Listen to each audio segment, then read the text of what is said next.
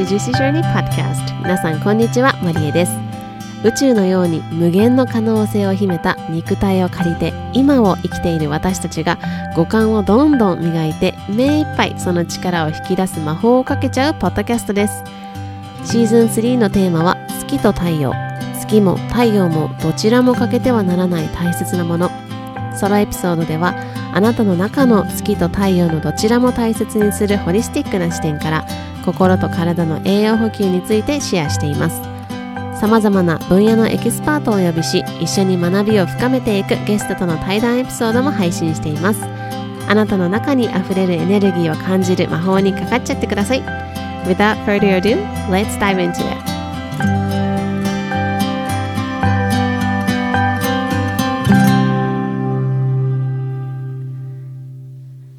Aloha, my loves. Thank you so much for tuning in to another episode of Juicy Journey Podcast. 皆さん、こんにちは。今日も Juicy Journey Podcast 聞いてくださりありがとうございます。エピソード112となっております。このポッドキャストは毎週水曜日と土曜日の週2回配信をしております。ということで今日のテーマは、えー完璧主義を手放したい手放 手放したいあなたへということでお話をしていきます。え今日は主に2つ、えーシェアしたいことがあるんですけれどもまず1つ目は A l a r n e r Circle アラーナサークルといってえー以前から前々からご紹介をしていた禅を学ぶブッククラブへのご招待ということで少しここについて説明をいたします。で2つ目に、えー完璧主義を手放したいあなたへというテーマでお話をしていきたいと思います。ということで、えーまず1つ目。A Learner Circle A Learner Circle アラーナサークルという禅を学ぶブッククラブへのご招待をいたします。イエイ。以前からあのお知らせしていましたブッククラブですねついにオープンしますイエイ えその名もアラーナサークルと言います。えーこのアラーナサークルって何なのとか、まあ、そういう詳しいことに関しては、えー別でビデオを撮っていますので、興味のある方はぜひぜひ見ていただけたら嬉しいです。えー第1回目は6月3日、え土曜日の朝8時半からです。日本時間の6月3日土曜日の朝8時半から開催します。え今回というか、えーまあ、とりあえず禅というのをテーマにあの始めていきたいなというふうに思っています。で、まあ、なぜ、あの、禅なのかっていうところも、あの、このポッドキャスト聞いてくれてるジューシーちゃんたちは、なんとなく、その私がこう、こう今までこう来た道みたいなのも、あの、知ってくださってる方もいらっしゃると思うんですけれども、まあ、あの、最近聞いてくださった方は、え、なんでなのって思う方もいらっしゃると思うんですが、もうもちろんこれも詳しく動画の中で説明しているんですけれど、あの、本当に私は知的好奇心っていうのが結構強かったなっていうのを、今振り返るとすごい思うんですね、昔から。で、まあ、自分が気になったことっていうそれはアカデミックな内容じゃなくてもなんか気になったことっていうのは深めていかないと自分がやらないと気が済まないっていう性格であの本当に片っ端から自分で調べてここ数年っていうのは特にたくさんの学びをあの自己投資をしてあのやってきたんですね。で、まあ、日本に帰国をしてでもう日本の持つパワーっていうのにすごい引き込まれているっていうのをここでも何度もシェアさせてもらってるんですけどまあ、その中の一つとして禅というのがあって、まあ、今までこう英語で学んできたものそれはホリスティックっていう観点あの考え方もそうです。であとは外国から入ってきた例えばこうあの素晴らしいコンセプトっていうのもたくさんあってそれも私はアメリカにいたからこそあの現地で学んできたこともたくさんあったんですけど日本に帰ってきて、まあ、その禅の学びだったりとかこう様々な学びをしていくとものすごい歴史がある日本であのあここに今まで私が学んできたことの真髄ってあったんだってすごいこう気づいた瞬間が何度もあります。うん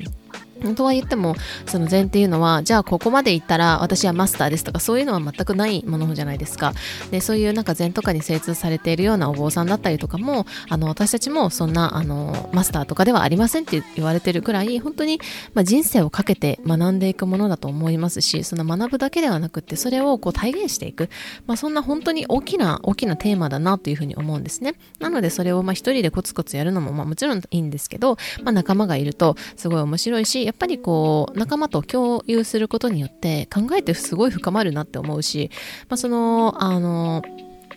本とかって読んで忘れてしまうことってあるんですけどその実際にそれをアウトプットする機会だったりとか体現するっていうタイミングを設けていますので、まあ、それを一緒にやっていくことによって、まあ、自分のことを知っていく自分の中に秘めているパワーをどんどんこうあの知っていくっていうところをあの一緒にやっていきたいなというふうに思っています。で、え、ー、と、まあそ、のプロセスっていうのが、そのアラーナっていうのはどういう意味なのかっていうのは、あの、ちょっとまた、あの、あれですね、動画の方を見てください。あの、ちょっと長くなっちゃうんで。はい。なんですけど、その自分たちのアラーナの状態っていう、まあ、癒しにつながる、まあ、そんな場を持ちたいと思って開催を、あの、決めました。で、今回は、えー、禅の言葉とジブリという本を教科書に進めていくんですけど、あの、海外にいらっしゃる方で興味を持ってくださってた方も、あの、いらっしゃるんですけど、やっぱり本の購入とかって難しいんですよね。で、Kindle とかがある方はもしかしたらいいかもしれないんですけど、やっぱりね、海外にいるとなかなか本が購入できなかったりするので、えっ、ー、と、それでももったいないなと思うので、私が今回は、あのー、朗読をして、このちょっともうちょっと、あの、ちゃんと朗読します。ポッドキャストみたいな感じではなくって、あの、ちゃんと朗読したものをですね、あの、録音して、あの、皆さんにお送りしたいと思っています。で、えー、どのように進めるのかとか、お申し込み方法などは、詳細のあの動画の中でお話ししているので、番組詳細欄に貼っている、えー、貼ってあるリンクにぜひ飛んでみていただけたらと思います。えー、このポッドキャストに出会ってくださっているジューシーちゃんたち、そして何らかの場面で私と、まあ、接点を持ってくださっている方たちと、こう一緒に輪になってね、このアラーナの時間というか、人生を深める学びっていうのを膝を突き合わせてこうできる、そんななんか、あの、回になっていくんじゃないかなっていうふうに私もすごくワクワクしているので、えー、ぜひぜひ、えー、皆さんご参加お待ちしています。ということで、えー、二つ目に入っていきたいと思います。二つ目は完璧主義を手放したいあなたへということで、えー、ご自身の中で、ああ、自分は完璧主義だなとか、この自分の完璧主義があるからなんかできないんだよな、みたいな風に思ってる方いらっしゃったりしますか？で、今回このポッドキャストを撮るときに私はすごい完璧主義だったんですよ。で、あの、な、でも完璧主義ってそもそも何なんだろうと思って、まあ、一旦ちょっとあのウィキペディアにあの聞いてみました。するとですね、えー、ビキさんはこういうふうに言ってます。完璧主義は常に最高の決断を取りたいがあまり決断に時間がかかり何をするにも時間がかかります。例えば何を買うかという意思決定についても最高のものを買うために入念に下調べをしたりします。もうこれいいですよね。で完全無欠なパーフェクトな選択を取りたいがあまり調査や準備に時間がかかって行動がなかなか取れない状態になってしまいますと。また完璧主義者の多くは最高の自分になろうと努力しながら挫折や自責の念に駆られて自信を失ってしまうのですと。なんか聞いたことあるなぁ、みたいな 私だなぁ、みたいな 方いるかもしれないんですけども、私もこういうタイプですね。もう完璧主義者っていう風に、もう本当に今まではそうだったんですよ。うん。で、まあ、巷ではね、ま、完璧主義な部分は手放そうとか、完璧主義、完璧主義じゃなくてもいいんだよ、みたいな、そういうなんかこう話とかもよく言われてますし、まあ、私はこう、ある意味、そういうこう、ムーブメントみたいな、流行りみたいなのが私の中に乗っかってきたからこそ、その自分の完璧主義な部分っていうのに気づくこともできたし、だからこそそこを乗り越えて行動することもこの数年できてきたなというふうに思うんです。で、もしも皆さんのあの本当の願望がね、完璧主義を手放すっていうのだったら、もう全然手放したらいいと思うんですよ。その手放すことを頑張ったらいいと思うんですけど、今日のこのポッドキャストのこの意図っていうのは、あの、完璧主義を手放すための難線みたいなことを話すのではなくって、ちょっと違う、まあ、要はホリスティックな観点を、えっ、ー、と、私の例とともに考えていきたいと思います。で、まあ、これを話そうと思った、あの、きっかけとなったのは、その、私ね、茶道、あの、京都に帰ってきてからやってますけど、茶道でお手前と言って、まあ、やってる方ご存知かと思うんですけど、お茶を立てる一連の流れがあるんですよね。これ運んで、これこういう風になんか拭いてとかいろいろあるんですよ。本当に細かいステップがたくさんあって、街立てるだけじゃないんですよね。で、覚えることもあるし、その覚えるだけではなくって、その覚えてから、その見せ方ですよね。美しく見せるっていうところまで、こう、まあ言ったらパフォーマンスですよね。その、あの流れがあると。で、私はもう本当に、あの、本当に最近お手前っていうのが始まってこれってあの私の先生のところではその私表千家なんですけど先生のところではこう修行が結構長いんですよね。そのいやあのお手前をする前の修行っていうのが修行みたいなのが長くってあの、まあ、私ももう半年以上経ってますけどやっと3回目だったんです。で、あの、1回目は本当に手取り足取り ですね。えー、できたもできないも何にもなくって、もう言われたことをただやって終わって、あれ？みたいな何だったの？でもなんか覚えてない全くみたいな状態だったんですね。そして2回目ですねは結構もうボロボロというか、あんまり言ってくれないんですよ。1回目言ってくれたから。うん。もう気分も落ちて。で、3回目が今週だったんですけど、それでもう2回目のことがあったんで、結構憂鬱だったんですね、行くのがね。なんか行きたくないなとか思って、休もうかなとか、ケビを使って休もうかなとか、もう小学生みたいなことを思ってたんですけど、あの、まあ、それでね、その話をあの、10年以上続けてる姉と一緒に行ってるんですけど、言ったんですよ。なんかもうさ、2回目全然できなかったし、なんかもう今日すごい行くの嫌なんだよな、ああ憂鬱とか言ってたら、いやそんな2回や3回で完璧にしないとみたいな考えをその持たなくていいよっていう風にあの言ってもらって、で、その時に私の中のその完璧主義ちゃんが出てきているなっていうのに、こう自分の中でこう俯瞰できたというか気づいたんですね。で、だから自分の中でのセルフトークとしては、ああもう3回目なんだからもう独り立ちしないといけない。うん。そして綺麗にできないとみたいなあことがもうずっと頭の中でぐるぐるしててもう勝手にその1週間憂鬱になってたんですよ であの私はその完璧にしなきゃいけないっていう風に思っていたからその一人で頭の中でイメトレしたりとかわからないところ覚えてないステップっていうのは調べて調べたりとかエアーでやってもう道具とかがお家にないんでそのエアーでやってみたりとか、まあ、結構入念に準備していたんですよ。うんで、お姉ちゃんにその話をする前にすごい入念に準備して、で、結果として先生が、お上出来だわねっていう風に褒めてくださって、まあ最初はこう、おどおどするっていうのが結構みんな、あの、おどおどするし、なんかもう手も、なんか、落ち着かない感じになるしなんか見ててね結構危なっかしいんだけどすごいどっしり構えててあの美しくもう言わなくてもできているわねっていう風にあの褒めてくださったんですよ。で結構ねあの普段ズバっていう先生京都ならではなのかな？ズバってちょっと聞聞いてもらったら困るんですけど、このポッドキャストね。あの、ズバっていう先生だから、こう、結構私の中でビビってたんですけど、あの、そんなね、おお言葉をいただいて、すごく嬉しかったんですよね。で、あの、このポッドキャストでもよく言ってるんですけど、物事って本当に立体的なんですよね。その、ペタってした、あの、写真みたいなのじゃなくて、本当に立体的。だからこそ、この見ている側面を一面とすると、その他にもたくさん面があるわけです。表にも裏にもあるし、えー、横もあるし、もしかしたら上からも下からもある。まあ、そのぐらい物事、一つの物事をとっても、本当に360度立体なんですね。で、この完璧主義の部分で一時的に私が苦しんでいたという、憂鬱だという一週間を勝手に一人の中で一人で、あの、持ち、あの、一人で憂鬱になっていたっていうのが一つの面です。で、もう一つの面としては、その完璧主義の自分がいたことで自分の強みを引き出して使うことができたというとこなんですよ。なので、例えば私の強みとしては洞察力とか、えー、想像力とか体の感覚、まあ、要するに体得をする、体を使って覚えていくことの速さっていうのがあるんですけど、それを引き出せた、この完璧主義の自分がいたからこそ引き出せたんですよね。だからその3回目で、お、上出来だわねっていう風に言ってもらえる状態になったと。だから何が伝えたいかっていうと、その一つの側面だけ見て、その完璧主義の自分がダメなんだ、嫌なんだっていう側面だけ見て、何でもかんでも手放すっていうところにエネルギーを注がなくていいんじゃないかなっていうふうに思うんです。うん。で、まあ、ちょっと前になりますけど、その手放しっていうのは、その一つのトレンドでもあるんじゃないかみたいなお話を、エピソード59の手放さな、今日噛みますね。手放さなくてもいい、自然に剥がれ落ちる、落ちていくものっていうテーマでお話ししているように、その手放すことを頑張る。そこに執着するんじゃなくてもう必要がなくなった本当に自分から手放せるもの let go できるものっていうのは剥がれ落ちていくもの、まあ、角質みたいに剥がれ落ちていくものなんだっていう話をここでしてるのでこれめっちゃあの再生回数多いんですよ。なのであの、こういう風に手放しっていうところにこう、わーってなってた方もいるのかなっていう風に思うので、まあそういう方はぜひ59聞いてみてください。で、その、本当だったら、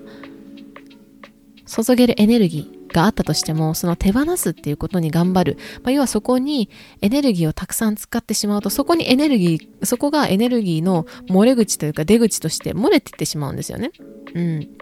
なので、その、巷で言われていること、まあトレンドみたいなことは、もちろん正しいこともあるし、これが私の場合とか、まあ、他の人もそうだと思うけど、あのー、それによって気づきを得たりとか、それがあったからこそ、今の自分がいるんだっていう風に言えること方もたくさんいると思うんです。だからそれは悪いわけじゃない。で、正しい時もすごいあると思うんですけど、じゃあそれが自分にとって本当に正しいのか？まあ、正しいっていうよりも自分今の自分に必要なのかという、まあ、感覚的なところそしてなんかホリスティックなこう視点っていうのを養うことがこれからの時代に必要に必要になるスキルだと私は思ってるんですね、まあ、前回も AI の話とかしてますけどこれからの時代っていうところは今まで私たちが住んできた時代じゃないところにシフトしていく。それは AI だけじゃなくて本当に時代っていうのがどんどん変わってきてるじゃないですか。うん。なので自分はどうなのか。そしてその一つの物事っていうのを一枚の面だけ見て完璧主義は良くない手放そうっていうのだけじゃなくてもっと立体的に見て本質的に見極める。本当にこれが今自分に手放すことその完璧主義を手放すことが本当に今自分に必要なのかっていう本質的に見極める目そして本当に完璧主義って悪いのかどうか。もうここですよね。うん。で、まあ、ほんこの終わるこれにすっごいもう苛まれてしまうっていうそれで心も体も蝕んでしまうっていう状態も起きると思うんです。それが私以前だった私以前そうだったんですよ。だからその場合は本当にそれが今必要なんだ。そこにあの手放すというかそこを自分の視点をずらしてあげることが必要なんだみたいなこともあの起きてくると思いますなので本質的に見極める目自分の目、そして自分の体が躍動するのか。うん。これは、あの、どういうことかっていうと、前回の111エピソードでもお話ししたように自分の体を使って自分の体が反応するというか、本当にこれだって思った時ってブルブルってしたりするんですよね。そういうところを、あの使っていく。そしてその感覚がわからない人っていうのは、今それをこう養っていく。その体の感覚を養っていくみたいなところをしてくださいねって111でもお話ししたんですけど、その本質的に見極める目、そして自分の体が躍動するのか、まあ、要は自分の体の感覚っていうところがとってもこれからの時代大事になってくると私は感じてます。うん。で、まあ、まあ何でもね、今までその白とか黒とかそういう、まあ正解不正解みたいな、これが正しい、これは正しくないみたいな、あのー、まあ、時代の流れではあったと思うんですけど、これからは本当に何でも正解な時代だと思っていて、その白か黒みたいな世界よりももっとグレーな感じになっていくと思うんですね。そして、人としての体験、感情、人とのつながり、で自分の肉体とかエネルギーっていうところがキーワードになっていると私は思っていますね。あとは愛ですね。love。love です。でもこれはね、ラブって愛っていうのは本当にいつの時代もそうですけれども、そのいろんな観点から見て、あの、ホリスティックな観点もそうだし、エネルギー的観点とか、まあ、いろんな要素ありますけど、愛ってなんかふわっとしてるじゃないですか。なんか、いや、愛とかさ、っていう私そういうタイプだったんですけど、でもこれをそういうエネルギーとかホリスティックとかの観点から見ると、これめちゃくちゃパワーを持ってるんですよね。うん、で、まあ前どっかでお話ししたと思うんですけど、あの、私があのホリスティックの学校に通ってホリスティックヘルスのね学校に通ってた時に先生があのもしもね好きな人がいてその人が振り向いてほしいって思うならたっぷり愛を込めて料理を作って提供しなさいって言ってたんですよ。まあ、そんなぐらい本当に愛ってなんかこう目に見えないけれども、あの、すごいパワーを持っている。だから、まさ、愛っていうのはいつの時代も必要だけれども、これからももっと、あの、そこがこう浮き彫りになっていくんじゃないかなというふうにも思っています。うん。なので、まあ、まとめると、その、ボディ、マインド、スピリット、心、体、魂っていうのを包括的にその栄養補給をしていくことだなっていうふうにやっぱり思うんですね。だからこそ自分を知っていく。内に秘めるパワーに気づいていく。自分の存在に気づいていく。このボディ、マインド、スピリットっていうのは、あの、要は何かっていうと自分の存在に気づいていくことなんですよね。自分の内に秘めるパワーに気がついていくこと。それがヒーリングでもあるし、癒しでもあると思います。うん。なので、あの、ぜひこういう話に共感していただける方は、あの、アラーナサークル、ブッククラブで一緒に輪になってね、こう膝を突き合わせて、あの、学びを深められることを楽しみにしています。えー、詳細はですね、最初にもお伝えしたんですけど、番組詳細欄のリンクから見てみてくださいね。ということで、今日も最後まで聞いてくださりありがとうございます。ぜひ、ちょっと完璧主義に、あの、話を少し違う観点からお話ししたんですけど、何か、こう、ご自身の中で完璧主義のところで何か、あの、気づくことがあったりとか、あの、思うことががあれば、ぜひ、ジャーナルとかに書き留めていただいてもいいだろうし、私に、あの、直接 DM とか教えていただけるととっても嬉しいです。ということで、えー、皆さんの週末が愛に溢れた時間になりますように。ということで、Thank you so much for listening to the end. I hope you have a great weekend. 今日も最後まで聞いてくださり本当にありがとうございます。ぜひこの魔法を広げていくためにお友達とシェアいただいたり星マークポチッとまたは番組のレビューを残していただけるととっても嬉しいです。それではまた今日もあなたにとって愛いっぱいのジューシーな一日でありますようにまた次回お会いしましょう。I'll see you next time. Bye!